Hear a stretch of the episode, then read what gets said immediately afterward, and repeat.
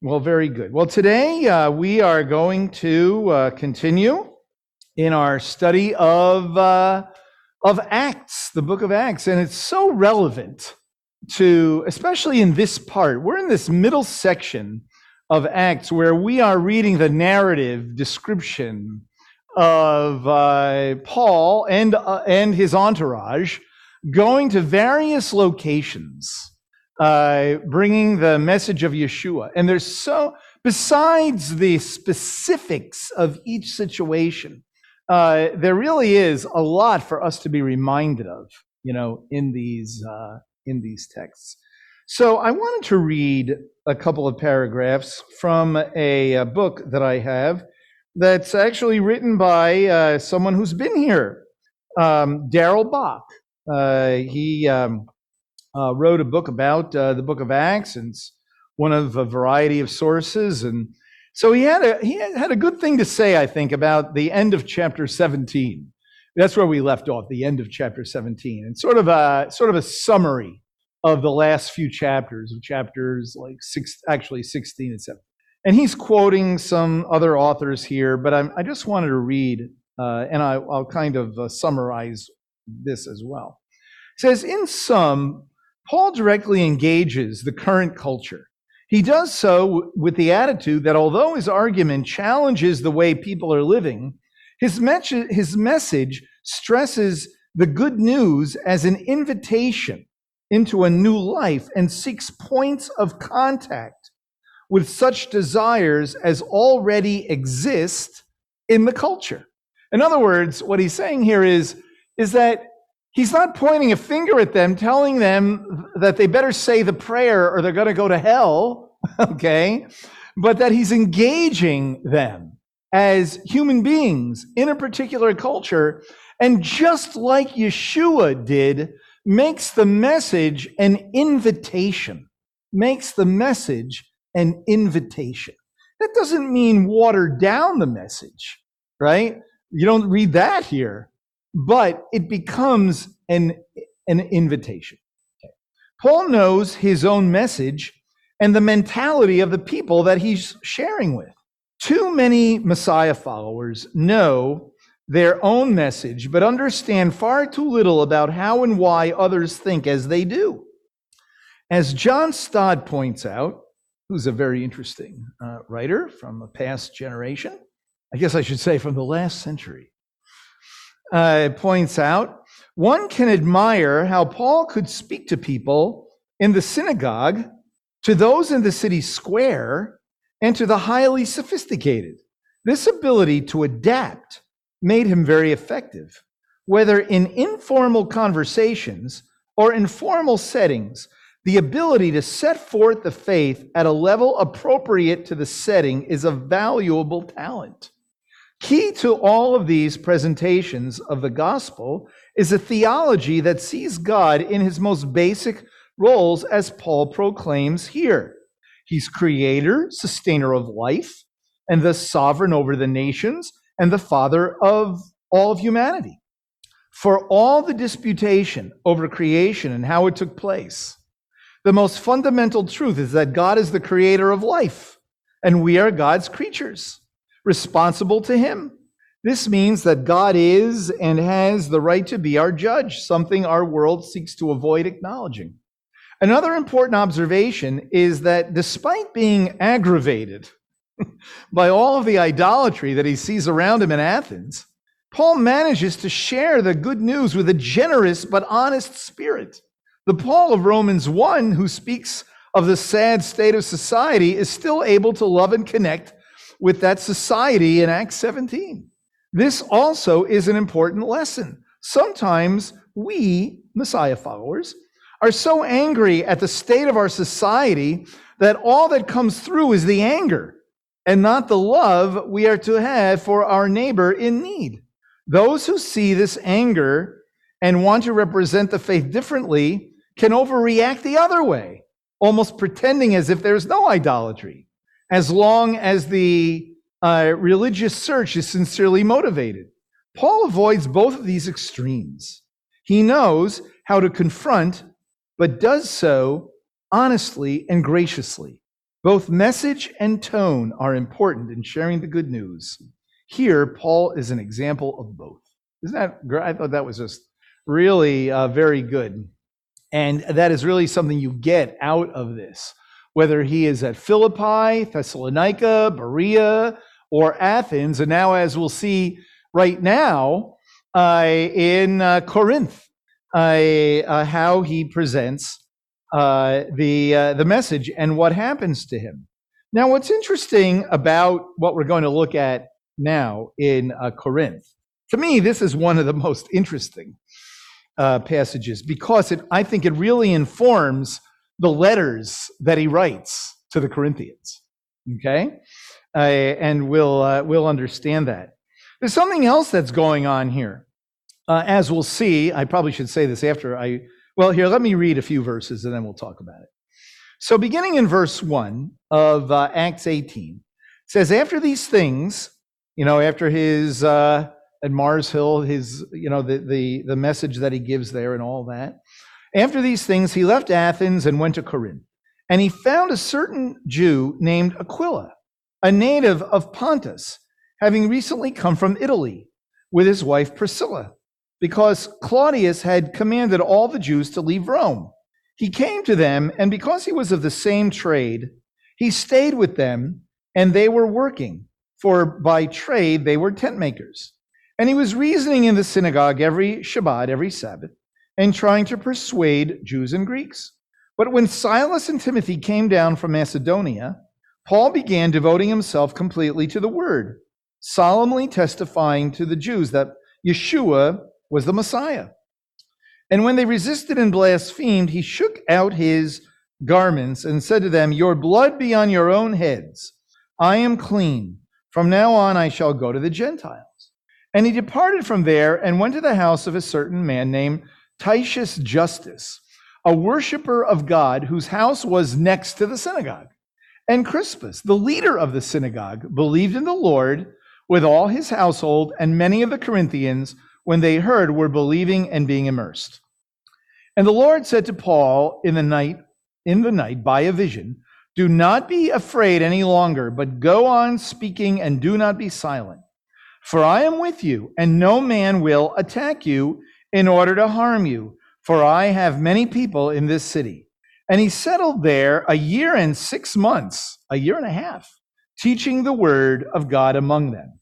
But while Gallio was proconsul of Achaia, the Jews, with one accord rose up against Paul and brought him before the judgment seat, saying, This man persuades men to worship God contrary to the law. But when Paul was about to open his mouth, Gallio said to the Jews, If it were a matter of wrong or of vicious crime, O Jews, it would be reasonable for me to put up with you. But if there are questions about words and names in your own law, look after it yourselves. I am unwilling to be a judge on, of these matters. And he drove them away from the judgment seat. And they all took hold of Sosthenes, the leader of the synagogue, and began beating him in front of the judgment seat. And Gallio is not concerned about any of these things. Okay. So there are things we, we can understand about this text and some things that we're not quite sure uh, about, but, uh, but are quite, quite interesting. All right. So the first thing is here, uh, well, I'll just say this. You know, it's interesting that the amount of uh, space that Luke writes about Athens uh, in a, a, few days, you know, uh, Paul is only there for a short period of time. He also writes about Corinth, where he was for a year and a half. That's just kind of an interesting observation, you know? And so you have to ask yourself, well, why did he write what he wrote? Well, perhaps he was bringing out uh, a couple of different things about each, each place, and it didn't have to do with the length of time, but of certain things that happened to Paul in these different cities, in these different locations. Another observation is notice he's going to metrop- metropolises. He's going to strategically important urban areas. You know, it's interesting. We live in a world where we, as Messiah followers, sometimes want to be away from everything. You know, away from the idolatry, away from the sin, away from, you know, live out in the middle of, uh, of Jennerveld, in the middle of, of nowhere, so that we can be immune to the issues of the world.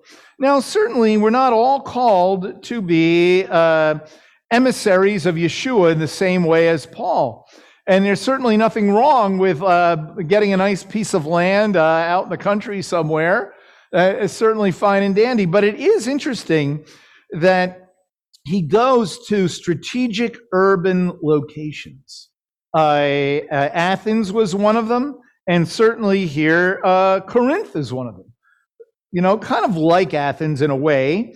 Corinth is a wealthy city. Uh, uh, Corinth uh, has a port. it is a gateway, you know, from east to west, and and but it was also a place where every two years games would be held. Like people would come and participate in, uh, you know, in, in games, uh, like athletic events. Uh, as one writer put it, it was kind of like the Las Vegas of, you know, of the ancient world. I don't know about that. Uh, but uh, but yet uh, uh, just a, a, wealthy strategic location full of activity. Okay, uh, and like many of the cities, it had a, a, certainly a Jewish quarter, and that's what we read about here. Now we read here it says, and he found a certain Jew named Aquila, a native of Pontus, having recently come from Italy with his wife Priscilla, because Claudius had commanded all the Jews to leave Rome. Now that is a really interesting. That that's also very interesting about. Now that uh, is recorded in in history, and that took place around the year 49. Around the year 49, and there's reason to believe from the from the ancient histories about this that uh, that in Rome there were major upheavals over Yeshua. Okay, now, people just, you know, scholars uh, have different opinions about whether it was or it wasn't, uh, but it is yet very, very interesting. Uh, but all the Jews were, uh, you know, were uh, kicked out of Rome. Now, what's interesting about Claudius, though, is that in the big picture of the empire, he was uh, he was tolerant of Jews of, of Jews practicing uh, their uh, faith, uh, as long as it didn't, as long as it was not a threat uh, to Rome or to the, uh, uh, you know, to the authorities. But evidently, in Rome itself, there was such an upheaval that because that's one thing the Romans hated was any kind of you know rioting, upheaval of of of, of groups, and it had to be quelled basically at all in you know in all ways. A kind of what was going on in Jerusalem, you know, when uh, Yeshua was uh, crucified, right? and so uh, the the uh, Jews were expelled in 49. Yet again, Claudius was tolerant in, in the big picture of Jews being allowed to practice their their ancestral traditions, as as actually will come out in this in this chapter. Uh, but nevertheless, this is where Aquila and Priscilla come from. One of the things it tells us uh, is that the good news had gone to Rome uh, before Paul was there. And so that's also kind of kind of interesting. Uh, and uh, and so we're introduced now to Aquila and Priscilla. Now, how did they meet up with Paul? Well, it could be because of connections of being Messiah followers, but also, as it says, they uh, they were also tent makers. They were it was called le- actually working with leather. Okay, though it wasn't only tents, but they did other other things as well. They perhaps they were you know and were part of an ancient guild uh, where people in the same profession uh, you know would know one another. I think we can uh, relate to that. So it says they were of the same trade. Uh, Paul stayed with them, and they were working for by trade. They were tent, uh, tent makers. And now we now we see uh, what what he was doing, and it says, And he was reasoning in the synagogue every Shabbat, but trying to persuade Jews and Greeks. This sounds just like, you know, many other places where he's been. He goes to the Jewish quarter uh, uh, here. And, uh, but persuading, though, is, is kind of an interesting word uh, here, in that it gives the impression of there was some kind of, um, you know, polemics going on some kind of arguing about if Yeshua is, is the Messiah. Uh, and also, it's always interesting when you read both Jews and Greeks uh, in, a, in the synagogue, meaning, uh, you know, there were Greeks who were not quite God-fearers, you know, but, but they were interested, they were sympathetic, they were present. Uh, and, and so Luke makes a point of saying that. All right. So what you see is, is through verse 4, Paul is bivocational. okay? In other words, he's a tent maker. He's working with Priscilla and Aquila. And on Shabbat, he's uh, in the synagogue reasoning with, with the people about Yeshua. Right?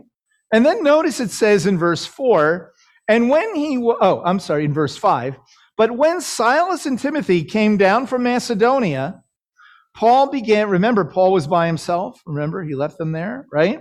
But when Silas and Timothy came down from Macedonia, Paul began devoting himself completely to the word, solemnly testifying to the Jews that Yeshua was the Messiah. So that's also kind of interesting.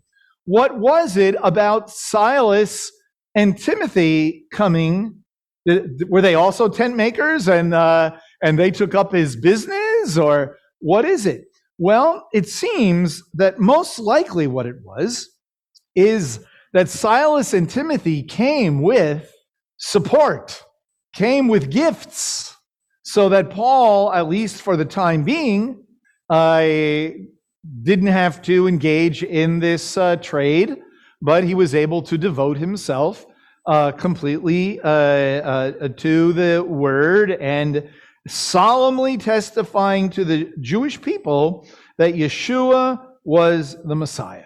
Uh, and so there, there you have, again, I, I love the simplicity of the, of the message, right? Testifying solemnly that Yeshua was the Messiah. All right. Then it says, And when they resisted and blasphemed, he shook out his garments and said to them, Your blood be upon your own heads.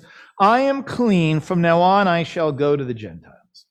Now, when Paul says things like, well, first of all, I guess we should understand when it says, when they resisted and blasphemed. Blaspheme means basically slandering the name of Yeshua. You know, uh, lots of people do that, right? Uh, blaspheming the name of, of Yeshua, attributing who Yeshua is uh, to either, you know, Hasatan uh, or just, uh, you know, slandering his name. I, uh, and so when Paul says, uh, you know, your blood be upon your heads, this is not an anti Jewish statement. Okay, that's really important. This is an intra Jewish uh, discussion. And you read it from time to time when Paul says things that are, you know, really rough.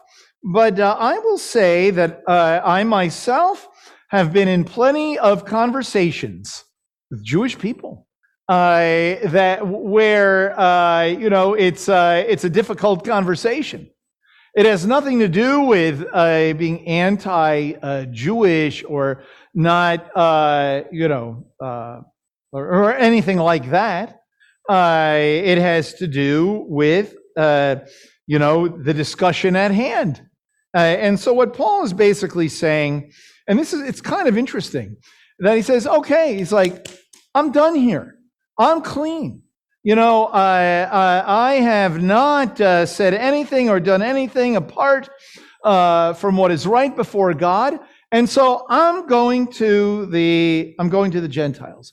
Now he doesn't mean going to the Gentiles forever and and forgetting about uh, the Jewish people, but in Corinth, uh, you know, his uh, strategy now, he was going to uh, go to plan B or maybe plan A, uh, knowing what was probably going to happen. okay?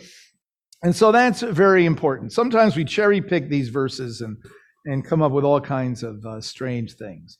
Uh, but his goal was bringing the good news to Jew and Gentile alike, right?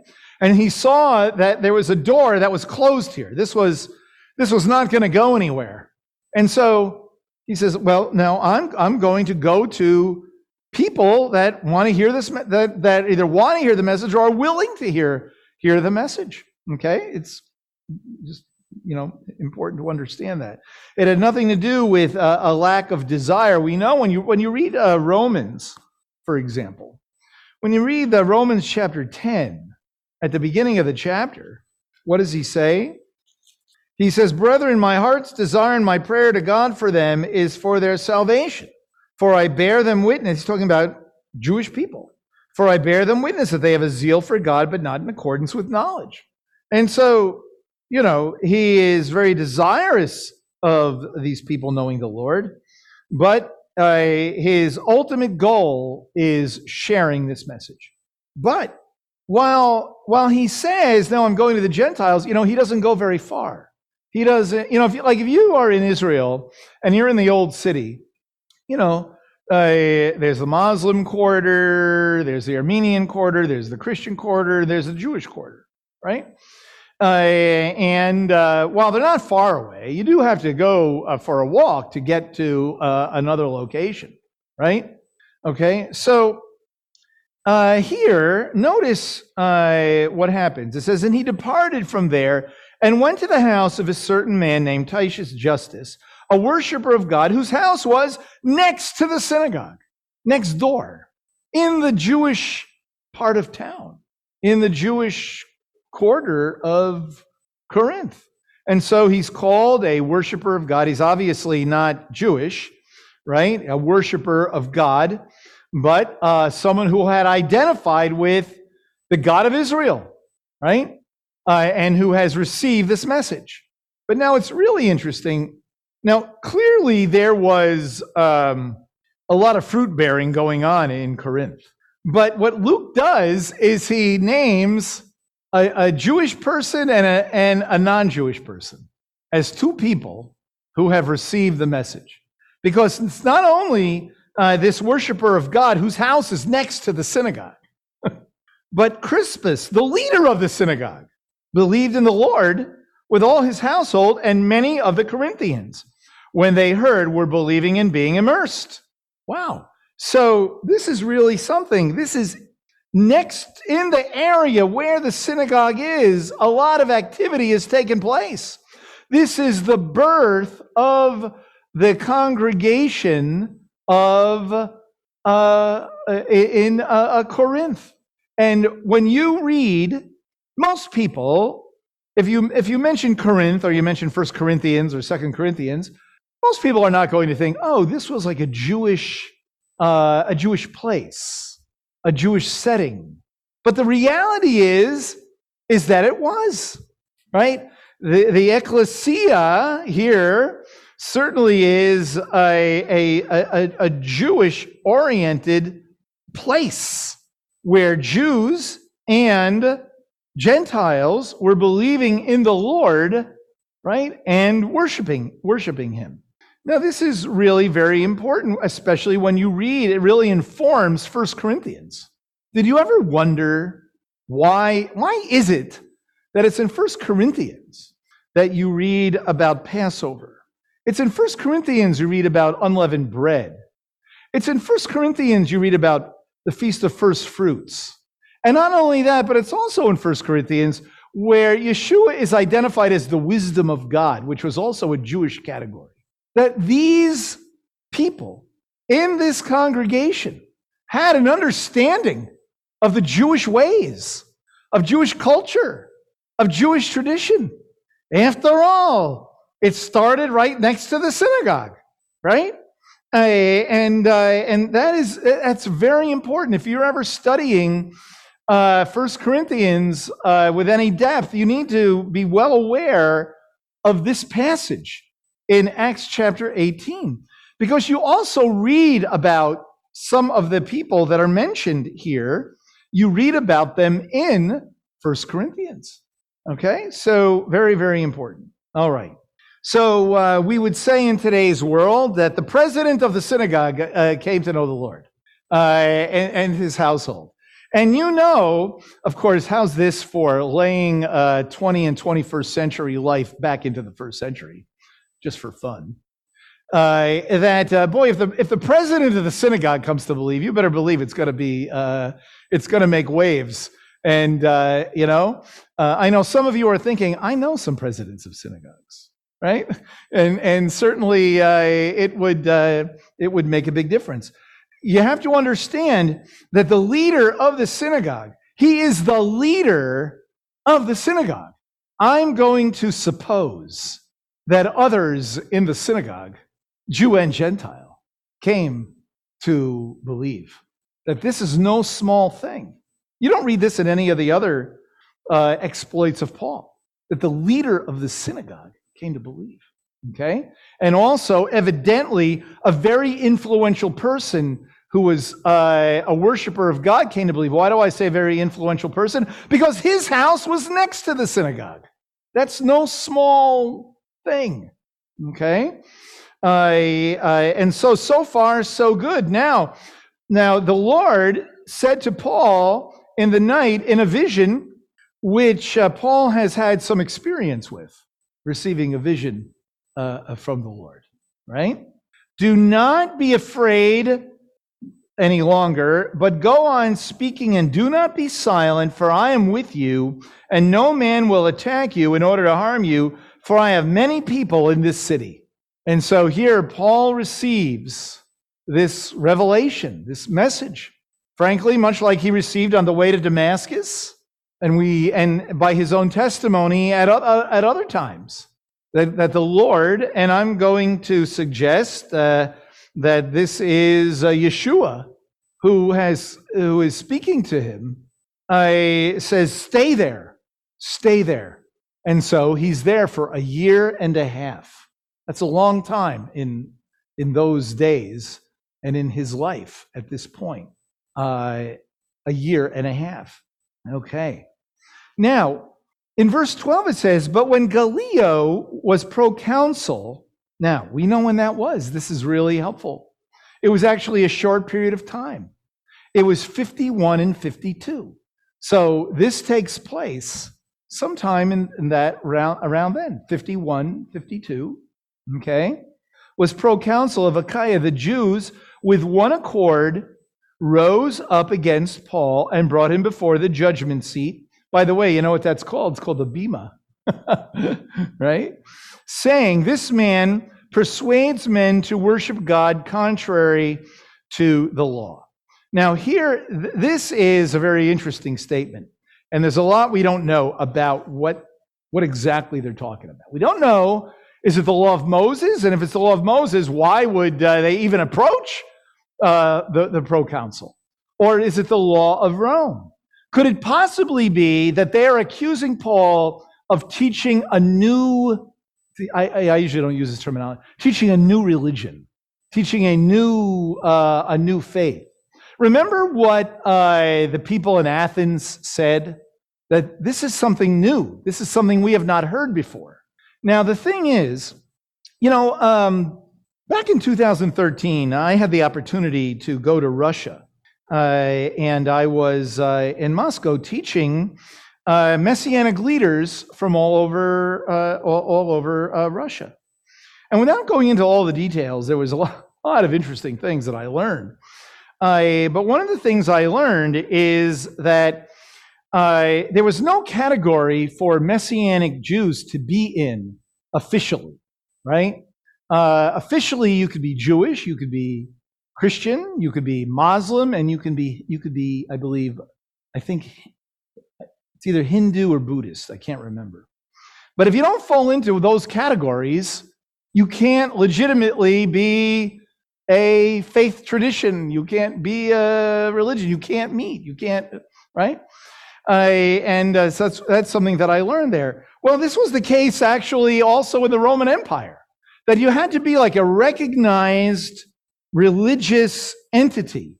And if you were, that was good news. As long as you didn't make waves, you could you could meet, you could do what you wanted to do. And being Jewish was one of them in, in the empire. So what's kind of an anomaly about Claudius is in Rome in 49, he kicked all the Jews out, yet Claudius, in the big scheme of things, was tolerant toward religious traditions. Okay? And so it is very possible that what the, uh, the, the, the Jewish people who were approaching Gallio was saying is that he's teaching strange things. And, and perhaps the use of law is kind of ambiguous. Jewish law, Roman law, whatever it is, Gallio, it's bad, right? Uh, and so then we read, but when Paul was about to open his mouth, right? Gallio said to the Jews, he doesn't let Paul speak. It's very interesting. If it were a matter of wrong or a vicious crime, O Jews, it would be reasonable for me to put up with you. But if there are questions about words and names in your own law, look after it yourselves. I am unwilling to be a judge of these matters. So what that tells us is, is that whatever they were trying to communicate to Gallio, Gallio understood this as like, this has nothing to do with anything that I care about. It has nothing to do with anything I care. I don't really care about the Jews. I don't really care about what's going on in the Jewish community as long as he as long as I do not perceive it to be a threat. Okay? So that's very interesting. He doesn't do anything. But then notice what it says uh, in the next verse. Uh, oh, it says, Then he drove them away from the judgment seat. And then in verse 17, Luke adds a very interesting uh, little, little piece of uh, information. And they all took hold of Sosthenes, the leader of the synagogue, and began beating him in front of the judgment seat. And Gallio was not concerned about any of these things. So now here, if you open up a commentary, uh, uh, you know, get a good cup of tea and read 20 pages about who Sosthenes might have been. Okay? Uh, now, in 1 Corinthians chapter 1, in verse 1, you read about Sosthenes who was a believer. Okay? But Sosthenes is a very common, was a common name. Now I know there aren't too many kids in kindergarten these days called Sosthenes, right? but it was a common name. So it doesn't have to be the same Sosthenes. It could be. But he's called the leader of the synagogue. Right? I thought Crispus had been the leader of the synagogue. Right? So here, this is great. Uh, uh, I'm just to I'm just going to relay what I've read about this. Maybe there were two synagogues. Maybe this is a different synagogue. You know, the one that there's always two synagogues, right? one that I'm a member of and the one that I left, right? Always two. Always remember that, right? Uh, and so perhaps uh, Sosthenes uh, was a believer who uh, uh, is uh, being beat up, you know, by the leader of the synagogue. Maybe, maybe the successor to Crispus, maybe another synagogue, and maybe he's a believer being beat up. But then there are a number of people that understand so- Sosthenes here, and, and that the reason that Luke brings this up is that he was not a believer and that he's being beat. In other words, this is like an anti Jewish event taking place. And that Gallio is not concerned. And that what Luke is trying to convey is that Gallio is simply not concerned.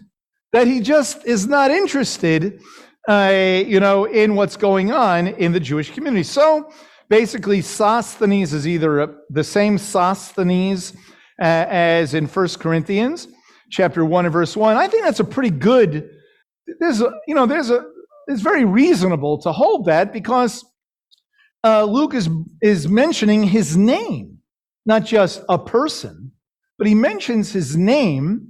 And it, it seems like quite a coincidence that, that Paul would mention a person with the very same name you know, uh, in the beginning of First Corinthians. So, you know, you can do some further study on that and, and uh, come to your own conclusion, but I would suggest that probably he was a, a, a person who uh, they were familiar with, and, and that simply the, that uh, Gallio is not interested. Okay? Uh, and I would say that, that that Luke's main point is what's at the end of the verse Gallio was not concerned about any of these things. Okay? Uh, and, uh, and so uh, that means that Paul was not being troubled by the authorities in Corinth. Very, very interesting. And I think that, you know, uh, that in and of itself is very important for us to understand for when we read First Corinthians. That when we read First Corinthians, you're reading about a congregation that in its origin, the origin of the, of the local congregation was uh, in the Jewish quarter or Jewish section of the city of Corinth that it was the leader of the synagogue and another really important person in the synagogue who basically founded the congregation along with, with Paul, right? Uh, and that Jews and Greeks uh, were, uh, were coming to uh, believe both. Uh, and that uh, and that in the way that Paul writes First Corinthians, you can tell that he's writing to people who have knowledge of Jewish affairs. You know, he does when he's writing. Uh, you know, when he, when he's writing uh, uh, the letter uh, to the Colossians, he doesn't uh, really talk about Passover and first fruits. You know, it's just kind of interesting uh, that he does so here. And so I think that this is a, a great example for us. As I said at the very beginning, it's a great example for us uh, of uh, Paul going to one, an urban area, uh, a strategic location, not being ashamed of the good news, uh, and uh, uh, seeing a fruit being born there. And I will say that if you look at chapters um, 16, 17, and 18, like as a, well, well the, to the middle of 18 anyway, as a unit, Okay? This is called Paul's second journey. Okay? Or the, or the majority of it is Paul's second journey from Antioch. And what we see is that uh, the message, that, that, that there's trouble uh, in bringing the message, that some believe, not everybody. It's not uh, like well, some big city crusade and everybody's coming forward from everywhere, right? But he's true to the message. And and he doesn't stick around when the message isn't being received. And he's not, all he's concerned about is, is sharing the message of Yeshua. We read that uh, he doesn't, he, he is uh, accosted. He's a Roman citizen, but he's accosted, he's accused, he has to sneak out of cities at night and go to the next town. And when he sees that, that you know, there's, um, there's no uh, interest in the good news. He goes to another place. Here he comes to Corinth, and the Lord tells him, Stay a year and a half. Stay. And we see that uh, fruit is indeed born from it.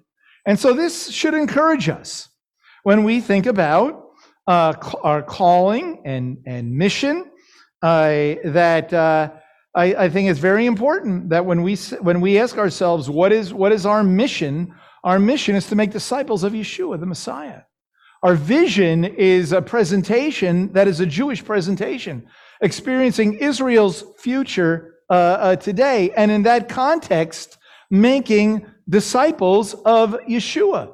And remember that making disciples of Yeshua means everything from bringing the good news to people that have never heard it to to participating ourselves in learning and growing in depth and study. We're always in process of being made disciples. You know what I mean?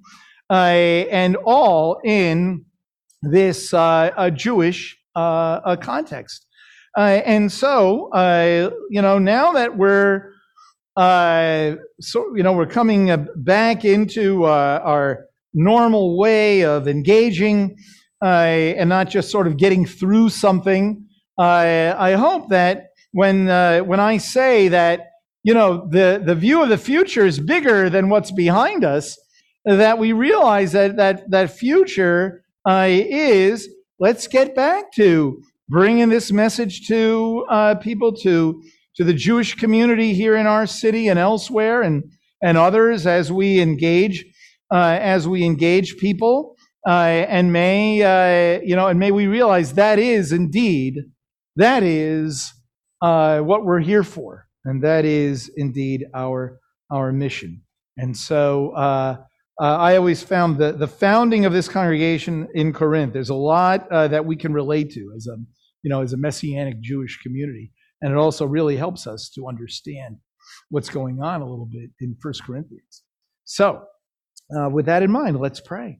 Lord uh, God, uh, I just uh, pray uh, this morning that that we might be energized when we look back and we see, oh wow, this uh, well-known congregation, this well-known New Covenant congregation, was founded in the Jewish community of of Corinth.